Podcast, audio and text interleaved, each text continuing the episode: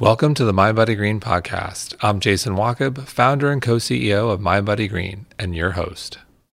Dan, welcome back. So good to see you. I, I, think you've actually set a record. You're back for your fifth. I think this is your fifth appearance on the show. Yeah, well, I think uh, it's not necessarily due to any, you know, uh, extraordinary nature of me or what I do, but I just think I was there at the beginning and uh, right place, right time kind of thing. And, and and you know, we hung around socially, and I was the easy get. well, timing is everything, and you are easy. And we do love all things Blue Zones. Always, always a pleasure to have you. And now we're neighbors in Miami. That's right, the new Blue Zone. The new Blue Zone. The new Blue Zone. Uh, so, what have you been up to? I think the the last time we had you was about uh, almost a year ago. And I saw you in Miami in February when we were thinking about moving to Miami. We were vacationing, but we had yet to move. So, what, what have you been up to in terms of all things Blue Zone since we last saw each other? I've been shooting a four part documentary series for a streaming service I can't mention right now, but that should be out next year. And um, I've uh, uh, with Matt O'Hara, who's the CEO of Vital Farms, I, we started a new uh, Blue Zones uh, food line called Blue Zones Kitchens. Uh, food inspired by the world's longest lived people with a maniacal focus on deliciousness. Um, that should be out later. But mostly, you know, during the pandemic, when everybody else was sort of locked down and being safe, uh, National Geographic photographer David McLain and I struck off across America. We literally zigzagged all four corners and in between 55 chefs uh, to write this new book, The Blue Zone American Kitchen, which comes out December 5th. And um, in time for Christmas, I might add. But the idea was to fuse 100 recipes to live to 100 with, uh, you know, basically coffee table type photography and then science writing. I, I wrote an essay for January's uh, uh, issue of National Geographic magazine, which appears in a slightly altered form in the beginning of the book. And it makes an argument, Jason, for the lost American diet of longevity. And um, I've spent three years tracking down a diet that we know from other Blue Zones work could add 10 to 13 extra years of life expectancy, uh, you know, as compared to eating a standard American diet. So the book is beautiful. I have it right here, and the recipes look delicious, and I'm excited to to dive in. And uh, on that note, the, the lost recipes or lost foods of blue zones in America. Walk us through that journey. As with all my work with National Geographic, it begins with research. So we spent about 150 hours at NYU. Uh, well, in their archives, we got uh, James Maitland, who was our research director for this project.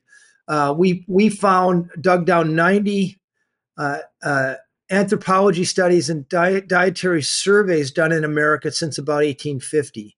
And we, from from my other work at National Geographic and Blue Zone, we know exactly what the, the dietary pattern is that is associated with longevity around the world. So we look for that pattern here in America. And uh, the bad news is, except for perhaps the Adventists, there's nobody really eating that way today. Uh, we had to go back about 100 years, and we found, largely because of the work of a scientist named uh, A.O. Atwater, uh, he basically uh, helped start the USDA. Um, he did dietary surveys in a variety of different ethnicities and found among the African American, Asian American, Latinos, and, and uh, Native Americans living in the United States be, be, between about 19, 1890 and um, 1930, dead ringer for an Amer- a blue zone diet. Uh, almost the exact same pattern. And that pattern is largely whole food plant based, uh, a, a, ton of beans, greens, and whole grains, local spices and herbs. Um, I would say mo- most noteworthy, they had a genius for combining ingredients to make them taste more delicious than, say, meat, which isn't to say they didn't eat meat, but meat was always a condiment.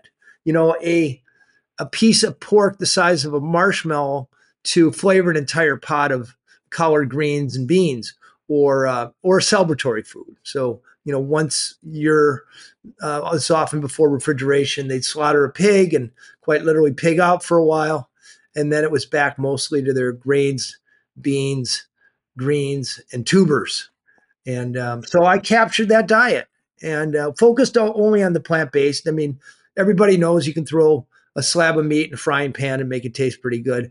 But the real genius is expressed when you take these peasant foods, these cheap foods that we know are high in micronutrients, they're high in fiber, and make them taste more delicious than their dead animal analogs. And so you mentioned cheap foods, and many would equate cheap foods with processed foods and foods that are subsidized by the government. And in the book, you talk about high fructose corn syrup being developed in 1957 and that being a turning point in terms of processed food. You also mentioned our mutual friend Mark Schatzker, who we've had on the show. So, can you spend a moment talking about the role of processed food here? Because we equate cheap with processed. We don't equate cheap cheap with plant based. Right. Well, before we we'll get into the process here in a second, but if you've checked the price of beans lately, uh, you can make you can make a, a, meal for ten people for ten bucks. I mean, it's a dollar ninety nine for black eyed peas or black beans or lentils or garbanzo beans, and if you know how to make those taste delicious, uh, maybe a you know can of uh, stewed tomatoes and some spices and um, some some grains, maybe even some celery and carrots. These aren't expensive things. But to your point, yes. So mostly I disruptively say, but I also believe it. If you are unhealthy and overweight in this country, it's probably not your fault. And the reason I can say that with some certainty, if you look at the data from 1980, 70s, 80s, you see that uh, there about there was about a third the rate of obesity, a seventh the rate of uh, diabetes, type 2 diabetes, a tenth the rate of reported dementia within older populations. Um, and well, what has changed? And by the way, our healthcare has gone up by a factor of four. You know, we now spend about 19% of our GDP on uh, largely avoidable diseases, and that represents almost a quadrupling of what we were paying in 1970. And, and it's it's not showing any any end in sight. Uh, so why is that? Part of it, right, uh, in between 1957 and 1970, was kind of the heyday for food science. You know, and this is when these food companies hired the brightest minds, these chemists, to make emulsifiers and artificial sweeteners. And this is where Schatzker comes in and talks about the bliss point and about how these foods are just maniacally uh, created, often out of inorganic substances, uh, to make us absolutely love uh, th- this junk food, this highly processed food. At the beginning, it was a great idea. We didn't realize that these things were going to be bad for us. And a processed food. So, what's the what's the genesis of processed food? I argue it began with uh, Richard Nixon's Secretary of Agriculture, a guy named Earl Butz. wasn't a very nice guy, but he was an effective guy. And Nixon said to him, We got a food problem in this country. It's a Cold War issue. We got people hungry in America. Fix the food supply. And Butz went out and uh, basically helped uh, shape agricultural policy to favor basically four foods grains, of which of wheat, corn, rice, uh, soybeans, and then I guess sugar as well. So maybe five, four grains, and and then uh, sugar sugar beets. And we got really good at it. We uh, part of it, you know, a few things happened. We got better at modifying seeds so that they were uh, more productive. Uh, we turned petrochemicals from World War II into fertilizers that also increased yields. And we put this enormous incentive on farmers to grow just these four inputs. And uh, for the book, I, I chart that as the price of these inputs drop, the health metrics uh, or the the sickness, the chronic disease in America skyrockets at the same time. Um, so, um, you know, when you think of what are the inputs for most of our junk food, well, it's corn, you know, chips and and rice and wheat, which is made to make these junky cereals, and sugar. These are all very cheap, and American companies do what American companies are best at, which are make a profit. That's what you know. It's American enterprise, and I, I actually do not fault the General Mills and the and the Krafts of America. They're like every other company in America. Their job is to maximize shareholder value, and their job isn't to make us healthy. Um, and they've done a very good job at creating cheap food from cheap inputs, uh, engineer it to taste irresistible, and mar- get the best minds on Madison Avenue. Something like $14 billion a year is spent to sell us the notion that, you know, Doritos and Coke and and uh, and McDonald's are are you know the most alluring foods, and they convince a lot of us. Meanwhile, almost nothing is spent on beans or grains or greens, which we know uh, yield health. Before, I, we'll come back to the book and some of the foods, but my, my big question here, and I ask this question often on the show whenever we get into subsidies and, and the food system, how do we right that ship in that we are subsidizing the wrong foods? Imagine if back in 76 or whatever the year was, or Nixon's Secretary of Agriculture decided to hey, we're going all in on broccoli, blackberries, uh, lentils, and wild salmon. Be a different world. But how, how do you, in, in, in terms of the system, you know, and I, I want to give people hope, and, and we'll segue to, to the book and foods, but in your opinion, what can be done there, if, if anything, or it just is what it is? There's a few things. Um, the agricultural bill is very difficult because the uh, farmers have uh, undue sway on politicians. The big food companies and beverage companies have the army of lobbyists, and as you know, uh, Washington is hugely, you know, money talks, and there's where the big money is, and and there's a lot of incentives not to unwind that. But there's still, you know, my my daytime job, these blue zone projects, which I've uh, I've worked on for, I've created and worked on for nearly 15 years, you can get a lot done at the municipal level. So uh, it's a lot easier for people listening right here to influence the local. Um, uh, junk. There's lots of ordinances that curb junk food advertising and billboard signs. We know that occasions lower obesity rates. Uh, making sure that that um, ordinances allow and indeed encourage uh, backyard gardens, farmers markets, uh, public gardens. Um, easy to change the ordinance so that schools and government buildings aren't selling chips and sodas and candy bars.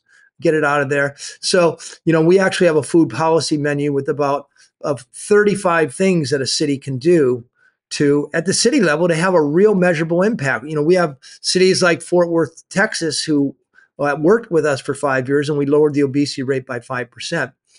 The other thing is start eating these foods. The market responds to what consumers want. So you vote every time you go buy food. When you go buy burgers and Coke and, and Doritos, you're voting for one kind of food. Whereas if you're uh, seeking out the whole plant based food, which we know um, is, is uh, fueling longevity, that's also going to fuel uh, the, the, these companies and they're going to respond. Yeah, I, I, do think don't underestimate the power of voting with your dollars. You know, you mentioned Kraft. Kraft acquired our, our mutual friend Mark Sisson's company, Primal Kitchen, which is great. They, they produce great products. General Mills is trying to do a lot with regenerative agriculture. Uh, but again, companies will produce better options if consumers demand them. We still have. We I look where we where we. If I think about processed food in general, you know, because look, you travel, I travel, I don't travel as much as I used to, but processed food happens. The options we have today in terms of better, healthier options compared to 10 years ago, it is night and day. But with that said, there is still so much junk. I mentioned to you before the show, we went to Disney World, took our family to Disney World for the first time. And the amount of crap there, it was unbelievable. And completely at odds with Disney's philosophy in, in many degree. In, in, in, so there you have it. A couple things. I, I, I wholly agree with you, but I, also believe there, there's room in our life to celebrate. and uh, you take your kids to Disney World once in their childhood, or you know, once every few years. It's not going to hurt them.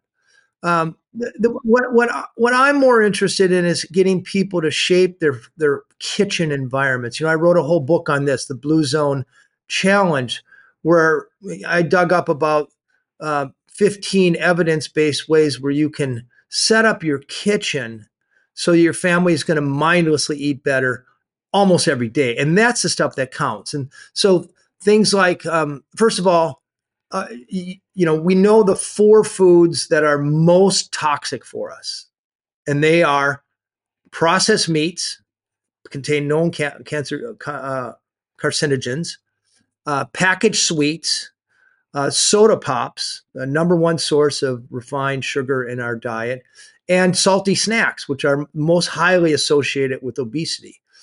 Should you be able to enjoy those? Yeah, probably. But just don't bring them in your home. And if you do bring them in your home, having a junk drawer that's out of the way, uh, people are way less likely to uh, eat them. If you know, we tend to be on what I call seafood diet.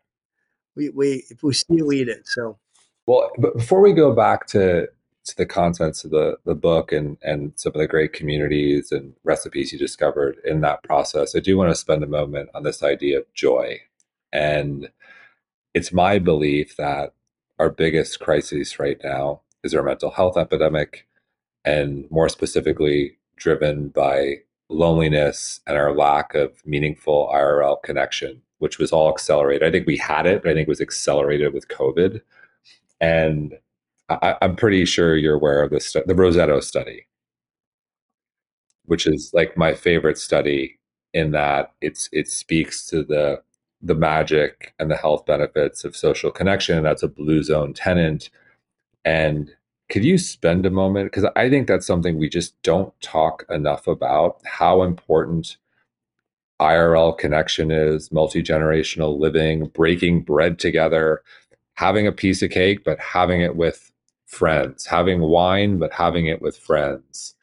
And I think we've lost sight of that to some degree in that in our space um, many people tend to be a bit rigid uh, to their belief systems around nutrition and find themselves in separate camps almost symbolic of politics right now but spend a moment on joy and social connection and the role it plays in all this because we also can't measure it and we all like measuring things so I'll just go back to the original Blue Zones work. So five places where people live statistically longest, and with National Geographic and funding from the NIA, we actually did measure these places: Sardinia, Italy, Okinawa, Japan, Ikaria, uh, the uh, um, Nicoya Peninsula of Costa Rica, and the Seventh Day Adventist. These all live measurably longer with a fraction of the rate of heart disease, fraction of the rate of cancer, about a fifth the rate of diabetes and a fifth the rate of heart disease. Um, Costa Rica, for example, Nicoya, one half the rate of middle age mortality, and um, they spend one fifteenth the amount we do on healthcare. So my team travels there, and we and we start looking, and we're naive at first. We're looking for uh, a compound, some herb, some uh, um, uh, remdesivir, or something, some uh, exotic element that's going to that explains longevity. And we couldn't find it. And we found this whole food plant-based diet. Well, that's interesting. But we also noticed nobody's lonely there. Every time you, you there you, the option to implode in your house or your room with your handheld device isn't there because someone's going to be pounding on your door to go to the festival or to go to church a lot is about your environment. You know, you, you we just talked about life in Coconut Grove and how you, you know you, you basically have to drive everywhere and drive kids to school, etc. Uh, in blue zones, the moment you step out your front door, you're bumping into people. Uh, you're you see your neighbors. You walk to the market. Uh, you walk down for a cup of coffee. You don't make coffee at home, so you're constantly socially connection connecting. Uh, and you know, we know that people who have at least three friends they can count on on a bad day uh, live about eight years longer than people who are completely isolated. So you know, we can actually measure it. But also purpose. They all have vocabulary for purpose, um, like ikigai. You know, I, I was my book came out 15 years ago, and I was talking about purpose before anybody was. Uh, and we saw it very clearly. Every one of these blue zones had vocabulary for purpose. They had a reason for waking up in the morning.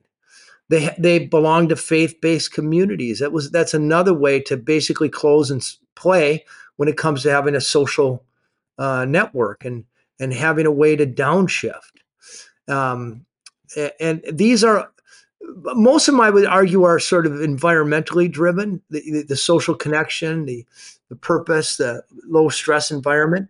But um, we can more clearly map those factors to tangible, measurable uh, in gains in life expectancy than we can for any supplement, for testosterone or resveratrol or metformin or all these other hocus pocus drugs that um, these enormous claims are are um, uh, are being made about them. Um, you know, it's purpose. It's having good friends who count on you on a bad day, uh, who you can count on on a bad day, and it's um, it's it's uh, having these uh, uh, an environment where uh, you're less stressed out. And are you as I'm very concerned about this. So am, am I am I over overthinking it, or is you as concerned as I am? You're you're a clear voice in in the muddle of marketing bullshit and and supplement.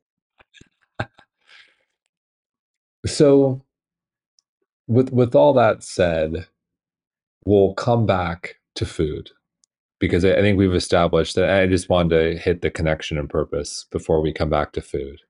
And you go on this incredible journey across America, and you, you, go to a lot of places that people tend not to go to in our world. I think I think in our world, people spend time in LA, they'll spend time in Austin now, maybe Miami, New York, and they forget about everything else in between, and that's a shame.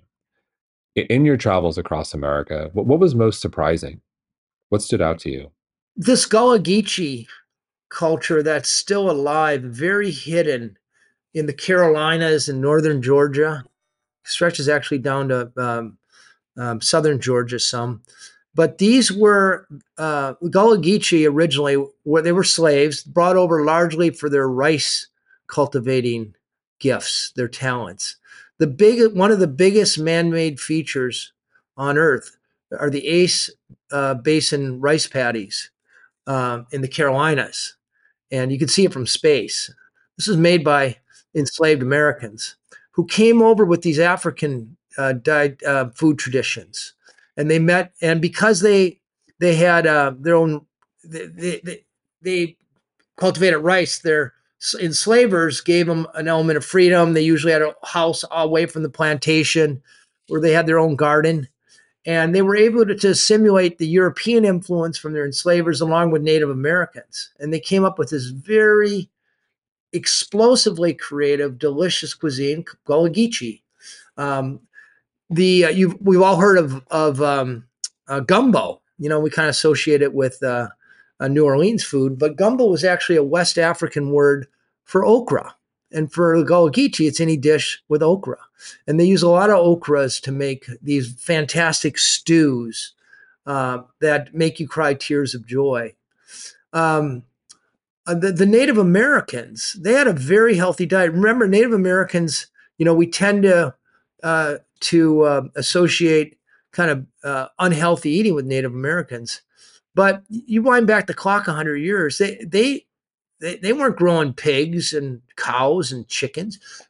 yeah, they were getting some wild meat, but mostly, you know, especially in the southeast, they were eating corn and beans and squash, the three sisters. Uh, that was their the the basis, and they uh, we actually recreated what was more likely a Thanksgiving in the early part of the 17th century, 1721. Uh, um, part of the book, we recreate the th- first Thanksgiving dinner with a Wampanoag native and a food archaeologist. And uh, the pilgrims, you know, they, by the time uh, September rolled around, they were out of, they didn't have any flour or any butter or any sugar. uh, they were relying on the crops the, the Native Americans, the Wampanoag, taught them. And it was the first Thanksgiving dinner way more likely had a succotash at, at, the center of the table, which is corn, beans, and squash with some greens and some flavoring, uh, but also maybe a tamale filled with um, dried blueberries or hazelnuts. We had those, or or um, all these really creative. There probably wasn't turkey at the first Thanksgiving, so that was surprising. And and then um, I'd probably say, you know, just lastly, uh, the other thing that surprised me, where there are these pockets with of Asian Americans, largely older Asian Americans, who came over here with very austere diets, and they eh, they're almost always immigrants. They haven't completely um, lurched towards the standard American diet, but they do so sparingly. So they they there's a little bit of sugar and a little bit of meat in their in their food, but it's they do amazing things with greens and with uh, tofu uh, that you know aren't if, if it's too i would say austere americans aren't going to eat it and if it's got too much of the you know sort of meaty cheesy sugary stuff in there it's not healthy. They're really good at getting the sweet spot of um, uh, fusing their tradition with an american influence. And um, you know i met this i was in an area of minnesota that looked like cambodia. It was a hot august morning it was steamy and the forests were ju- rioting around with these weird vines and there were these exotic plants growing and these old Hmong ladies with these baskets on their backs picking bitter melon and and uh, um, these weird kind of watermelons and these Hmong zucchini. We were 100 yards from a Target store. Excuse me. And um, well, that's like everywhere. If you're in Minneapolis, that's like everywhere in Minneapolis. You're 100 yards from a Target store. But yes. but this was particularly stark. But anyway, I guess to sum to wrap it up, the stunning culinary genius that is often right next to our homes, and we just never bother to go find it. And in Blue Zone's American Kitchen, I found it and brought it to life with beautiful photography and then captured their recipes. So, uh, of all the foods, w- was there one that jumped out again in in terms of, hey, we should be paying more attention to this one in terms of its nutrient density, its taste. I think with food and superfoods, there's a tendency to have a, a hot food or or something that's on trend. You know, it was kale for a while, and it was kale everything. And there are a lot of great vegetables, a lot of great fruits, a lot of great more exotic foods that we're just not familiar with that have tons of benefits. Yes, there is one food that head and shoulders stands above everyone, and I hate to beat a dead horse, so to speak, but uh, beans. That's they're cheap. Uh, uh, two cups of beans a day will give you all the fiber you need. Fewer than 10% of Americans get enough fiber.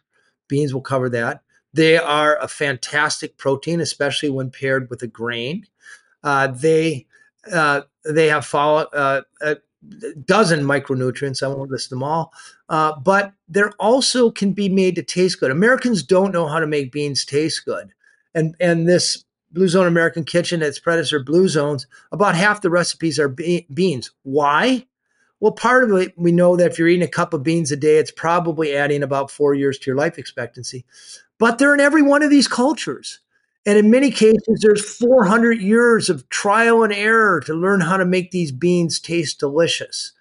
And to your point about superfoods, yeah, I know for a while it was uh, the the those goji berries and and uh, as you said, kale and uh, uh, these exotic nuts. That's all bullshit. Um, super most if if if you go and you see a package in the grocery store, it says and it says superfood, you're probably buying junk. Uh, it's probably processed. It's probably got sugar in it to make it go down. Those goji berries were all sprayed with sugar half the time. Um, kale, fine, but um, if you're not going to eat it for a long time, i.e., decades, forget about it. These superfood trends come and go. But when it comes to longevity, there's no short term fix. There's no there's no food you can eat. There's no supplement you could take. There's nothing you can do today, this week, or this month that's going to give you five, ten more years of life in 40 years. You have you have to find something you're going to do every day. And finding delicious whole food plant-based recipes that you love, you're going to eat it every day. I have on my stove here. I don't know if you can see my stove. Yeah, that big pot there. That's got my minestrone in there. I make that every week, and that's got three types of beans in it. It's got um, onions and tomatoes and celery and carrots and red peppers and herbs and potatoes and uh, extra virgin olive oil, and I feed off of that all all, my, all the time. So my gut, um, it's like a New Orleans party down there at Mardi Gras uh, with all the fi- fibers, and my microbiome rewards me then with short chain fatty acids, which, which uh, mute inflammation. They um, uh, fine tune your immune system. They provide uh, uh, hormones that make you feel better. I get all my vitamins. I get protein. And by the way, that that pot of food that I just showed you, that pot of food cost probably 10 bucks and we'll make 10 meals. Well, you know, you mentioned beans and and you also mentioned Vital Farms and and and Matt O'Hayer. Coincidentally, last night I had what we had as a family. We had uh, refried beans, black refried beans with olive oil, and then I took Vital Farm egg sunny side up and put it on top, and we all had that for dinner and a family of five, and pretty awesome. Well, by by the way, Matt O'Hayer was here one hour ago. He spent the last three days here. You know, I mean, he'll maybe eat one egg a month. He's basically a vegetarian, oddly enough. I mean, you know, if you're going to eat eggs, I'm all for Vital Farms eggs. They less cruelty, easy on the environment. You know, the jury's out when it comes to eggs. And to be honest, people in blue zones ate two or three eggs a week, eggs that look like Vital Farms eggs, not the ones that look like the eggs you buy in a gas station. Um, but um, yeah, you know, I you know I put that in the. I mean, I don't eat them, but um, I understand, uh, you know, people are going to eat some plant based, I mean, some animal based food, and uh, um, that's probably one, of the one of the, the, the, least damaging, or you know, I don't know, potentially healthy foods. I I I don't really know. Yes, and you know, it segues. You and I before the show, we were talking about our, our mutual friends, Mark Sisson and Rich Roll and from a diet perspective, eh, so they're both, I think Mark is 69, Rich, I think, is 55 or 56. Both are in incredible shape. Both are amazing people. And from a diet perspective, they don't have much in common in that Rich is 100% plant based. Mark is, I, I, would say, paleo, eats a lot of meat, carnivore almost. But the what they have in common, what do they have in common? They work out a ton they're in incredible physical shape and they don't eat a lot of processed foods. Uh, but it works for them. They're both nice guys. Yeah, it does work for them. Um, uh, but I, you know, if you look at the epidemiology, if you follow heavy meat, but both Mark and a lot of vegetables, very plant forward, very plant. I would say plant strong. But but they're both, you know, an N of one. I mean, you cannot really extra- extrapolate to the whole population. And we know, I mean, from the Adventist Health Study that followed over 100,000 people for 30 years, and you compare the meat eaters with the either plant based or the uh, pescatarians. The plant, those are basically vegans who eat fish, you know, up to once a day. So the, those plant based eaters are living about four to seven years longer, depending on their sex, and a fraction of the rate of about a third of the rate of cardiovascular disease, about um, a third the rate of uh, diabetes. Uh, they also weigh 20 pounds less. So it's really dangerous, I think, to um, you know to look at Mark and say, yeah, yeah, you look at. The, by the way, I see Mark in the weight room all the time. Mark, Mark is an he is a workout fanatic and not a fanatic, a workout enthusiast, and uh, and so um, yeah, you don't want to look at individuals. You really want to look at populations over time, uh, and uh, you know it's an association. Um, we I can't tell you. It's a little bit like people who eat a lot of plants and very little meat are living a long time. People say, well, you know, you can't. That's association. Well, it's also association uh, if you turn up the furnace in your house and and um, you start sweating. You can't prove that sweating is from the hotter room, but you know it's become pretty convincing at a certain point. Look, I think without question, it's very difficult to argue that if you eat a mostly plant-based diet, you're going to be in fantastic shape. And then whether it's, you know, 0% meat or 20% meat or whatever it might be, you're going to be, you got to figure that out on your own. Or in some cases, maybe it's 50%. But, but like starting with plants is the found, plants is the foundation. Plants is the foundation. I, I well, here's, here's what I'll say in blue zones when you do a meta analysis of all five blue zones for the past 80 years, what they were eating traditionally, meat five times per month. And I think that's probably, you know, if you I, I'm not an advocate of meat, but if you're going to eat meat, I think, you know, around once a meat, once a week uh, is probably okay. Uh, Harvard's Walter Willett, I think he's one of the best food scientists in the in the country. He said meat, and he's not a vegan, he said meat, but he said meat's a lot like radiation. We know a lot, eating a lot will kill you, but we don't know the safe level. But, you know, throughout history, uh, you know, most of early humans, a minority of their diet came from meat. You know, there'd be a kill, there'd be some meat around, they'd pounce on it. Remember, there's no refrigeration, so it wasn't, you know, often around a day or two later. They were, they were, uh, um, they were hunt, they were gathering mostly uh, roots, tubers, berries, nuts. They, they probably knew 150 uh, plants that they could eat that we don't even recognize anymore. That's probably where most uh, humans evolved eating that food. So, on that note of the 150 plants we don't eat anymore, you know, something that, you know, when I was reading the book and, and hearing you speak about kind of the, the lost foods in the, in the Carolinas, if you will, do you think we'll get back to a place where we're going to have innovation, or maybe not innovation per se, but a rediscovery of these these plants, these vegetables, these superfoods, if you will, that have kind of been ignored, with the exception of some of these cultures that have also largely been ignored in America? Yes, I do.